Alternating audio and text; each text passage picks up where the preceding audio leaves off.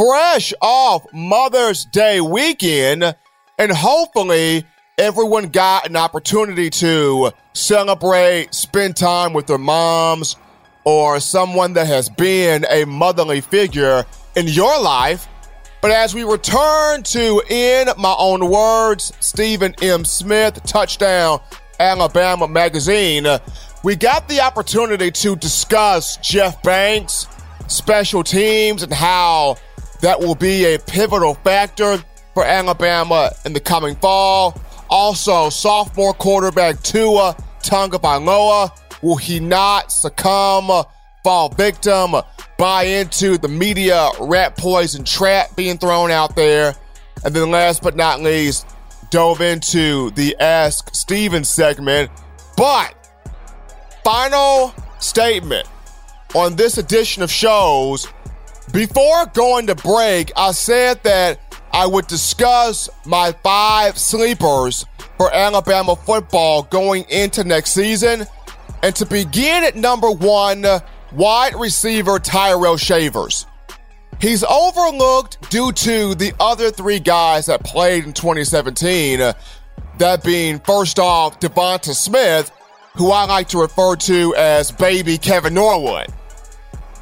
When Devonta Smith caught the football, it came in pivotal, critical, crucial, clutch, crunch time moments. Two of his three touchdown receptions came with the game on the line. You look at Mississippi State, 26 yard touchdown from Jalen Hurts. Late in the fourth quarter, helping Alabama beat the Bulldogs 31 to 24. Davis Wade Stadium, Starkville, Mississippi. We all remember national championship against Georgia, Mercedes-Benz Stadium in Atlanta. 41 yard touchdown catch off the arm of Tagovailoa. In overtime, 26 23, Alabama taking care of the Bulldogs. When you needed a big play for Devonta Smith, it came in a clutch moment. Baby Kevin Norwood. Then you have Henry Ruggs the third, quick, elusive, fast, just knows how to get open. Just finds the ability to get open. Six touchdowns last year. Led the team, including one against Georgia, national title game to start the comeback. And then last but not least, Jerry Jeudy, And from a lot of people feel like is baby Amari Cooper, baby Calvin Ridley, seeing how Jeudy, the latest guy to come from the Florida pipeline. But when you touch on Tyrell Shavers, this guy's 6'6, 213 pounds, and he's still growing. Still growing into his frame, redshirt freshman in the upcoming fall. He was number 83 on the Scout 300 recruiting site, number 133 on the ESPN 300. In his high school career, Lewisville High School in Texas, 64 catches, 1,200 yards, 20 touchdowns. When you talk to Alabama players and former guys, guys like Robert Foster, players around the program, different trainers around the program, I've gotten the chance to speak to a couple of media pundits I'm close with. When you bring up Shaver's name, they say he's a poor man's version of Julio Jones. That's a big compliment. He's got to get his hands tighter, got to find more ways to create that separation, needs tighter hands. But as far as his ability, his skill set, leaping prowess, size, physicality, poor man's version of Julio Jones, Tyrell Shavers was not able to get on the field in spring ball, especially during the A Day game, due to had surgery to re- repair a toe, had a little toe injury there.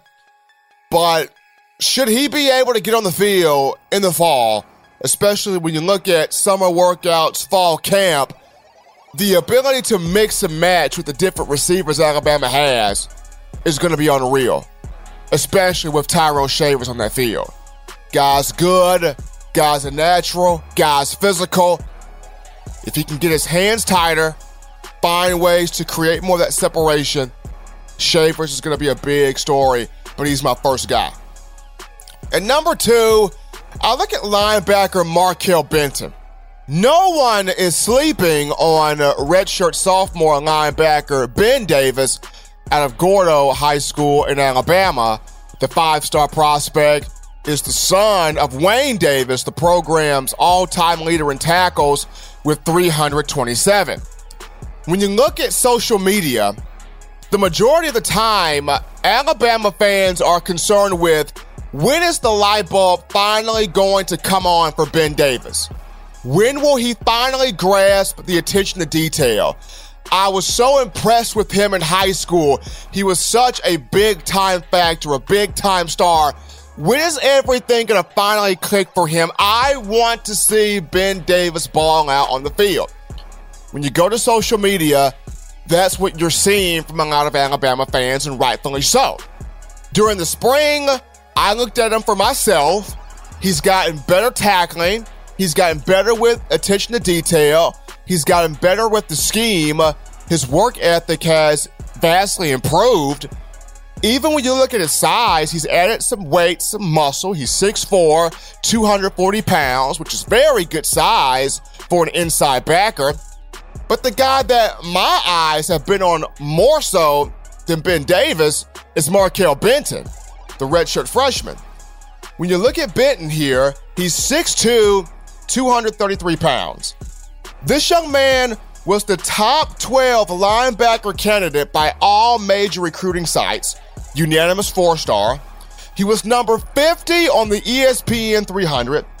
Throughout his high school career, 129 tackles, 10 of those for loss, and four sacks. A little bit of a recruiting tidbit here. Markail Benton and Justyn Ross were both teammates at Central High School in Phenix City, Alabama, in the East Alabama region. And when you talk to players, different media pundits about him, uh, he draws comparisons from an intelligence standpoint to Rolando McClain. Rolando McClain, who had 104 tackles, 14 tackles for loss in the 2009 season as he captained that Tide defense to its first BCS national championship in the Nick Saban era. I know his off field issues are far more documented, but on the field, McClain was a beast, could dissect plays. I remember I was talking with Eryk Anders, another former Tide linebacker, a couple of years back, and he was just telling me how you could diagram a play up on the board, and it would take other backers in that positional room a moment to read where the play is going. Rolando McClain would have the play down in a nanosecond. And he would go out there on the field and execute it, fly to the football, make tackles, crack skulls, turn heads, the whole nine. Was a big factor. And from the same intelligent standpoint, this team very much so high on Markail Benton, which is a good thing. Because after next season, Crimson Tide losing Mack Wilson to the National Football League, you would have to think it will. And then it will need somebody to pair beside or pair up with Dylan Moses to continue that athletic talent inside linebacking corps. So number four of guys that, or number two, excuse me, and guys that people are kind of sleeping on that you need to look at for next season, I go at linebacker Markail Benton.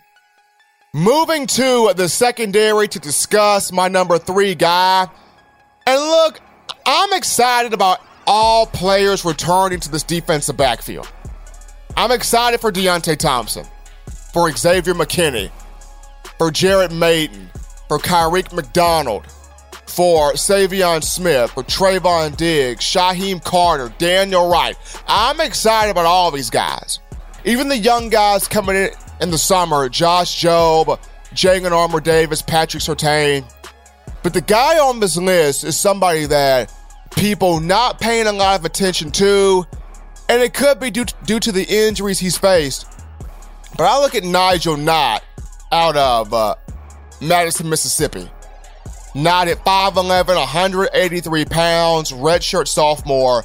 He was number 36 on the ESPN 300 and the number 5 cornerback. Unanimous four star recruit. Some knee injuries limited him during his senior year at Germantown High School. He had 163 tackles, seven interceptions, 15 pass breakups during that tenure. And during his time at Alabama thus far, once again, it's been knee problems, it's been a slight shoulder issue. If he can stay healthy, this guy's good. I mean, I've got friends that play on this team that are close to Nigel Knott, and they tell me he cuts up in practice. He's tackling, he's flying to the football, he's an enforcer, he can read the ball, he's can high point the football well. He's he's just an all-out dog. He's just an all-out, flat-out, talented, skilled, go-getter type of player. If he can stay healthy, Nigel Knott is a special, special human being out there. He's my number three guy. And number four, going back to the offensive side of the football, I look at tight end Miller Forristall for just a minute here. His freshman year, this was a three star out of Cartersville, Georgia. 2016, he had five receptions for 73 yards. Remember the big catch against LSU and the 10 nothing win for the Crimson Tide, Baton Rouge, Louisiana, Tiger Stadium? Miller Forristall had that 22 yard reception. Big play in that game. And uh, he got hurt during the early portion of last season against Colorado State, which was the reason why he got the medical red shirt. But the reason why this guy's kind of being overlooked, you have Irv Smith Jr., who's 6'4, 248 pounds. Everybody's looking at him as the next OJ Howard. Built like OJ, size like OJ, potential like OJ. Everyone's looking at Irv Smith Jr. as the next OJ Howard type of player. And then you got Hale Hentges, who's basically your do it all, Mr. Dependable, reliable tight end. He can catch, he can block, got a lot of leadership. Everyone expecting uh, big things from Hentges. Then there's Kedrick James, another physical specimen at 6'5, 255 pounds out of Texas, the sophomore who made a lot of noise in spring. And last but not least, Major Tennison, another big bodied tight end. So, Miller Forristall, despite the good freshman year he had, knee injury halted his sophomore season. And now, as he comes back as a redshirt sophomore, once again getting that medical redshirt, how much does he get involved within the offense? How much does he get involved within the pass catching? Big time playmaker. He's added some weight also at six foot five, 242 pounds. So he's packed some muscle on him. But can uh, Miller Forristall stay healthy? That's my number four guy. And rounding this out, at number five, I just don't want this particular player to have the pseudo uh, Chris Black story. Y'all remember what happened with Chris Black? And uh, for me, uh, being a, a member of the media, when I see somebody that signs their letter of intent or gives Alabama a verbal commitment during the recruiting process, I am quickly studying film, dissecting film uh, on this player, seeing where their talent level is, their skill set is, what they can really bring, offer, how they how they can enhance the Alabama system, the Alabama program. And I remember when Chris Black, when Chris Black, excuse me, came in in 2012, this was a big deal out of Jacksonville, Florida. Five star guy, quick, elusive, acceleration, pretty good hands. But when he came in, he was more heralded. He was more highly touted than Amari Cooper, four star, who also came out of Florida in the Miami area. But we all remember what happened to Chris Black. Suffered a shoulder injury in August camp, couldn't do anything in 2012. And in 2013, with Blake Sims as the backup quarterback, start to chirp a little bit, think he had eight catches for 79 yards and a touchdown. And everybody was like, whoa, okay. Chris Black, five star. I see you. Okay. Let's see if you can keep that going. But I like this. And in 2014, uh, it came in the nagging ankle injuries. couldn't stay healthy.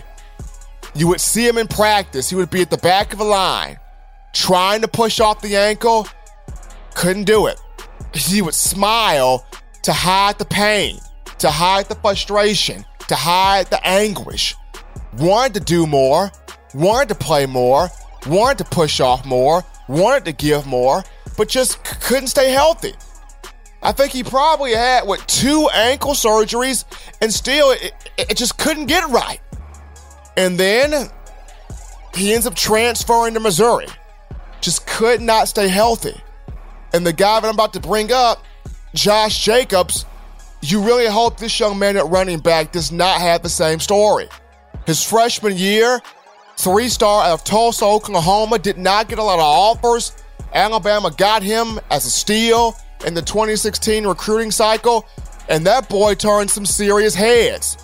Almost had 600 yards rushing, 567 yards, four touchdowns on 85 carries, was a weapon out the backfield as a receiver. The guy's a Swiss Army knife. I mean, last year played on a bad ankle, had to have surgery on the ankle. This is how important Josh Jacobs is. Let me give you a scenario here. Last season, Brian Daboll comes over from the National Football League, New England Patriots, to be the offensive coordinator for Alabama. He had this entire offense set up with Josh Jacobs in mind. Reason why? At New England, the Patriots are known for having running backs that can catch the ball at the backfield. They got diverse backs. Whether whether it's Dion Lewis, Rex Burkhead, LeGarrette Blount, James White, I mean the list goes on.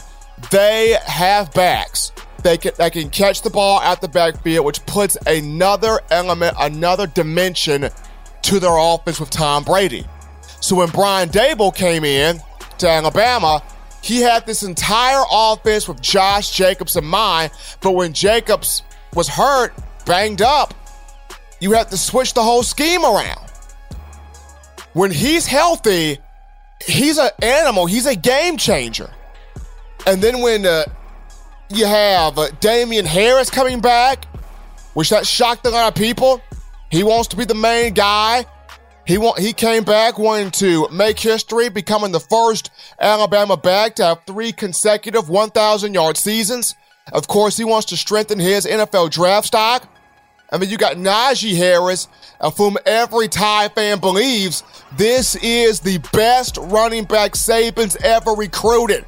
Built like Derrick Henry, runs like Henry and Eddie Lacy combined. And then there's Brian Robinson, who's an absolute dog.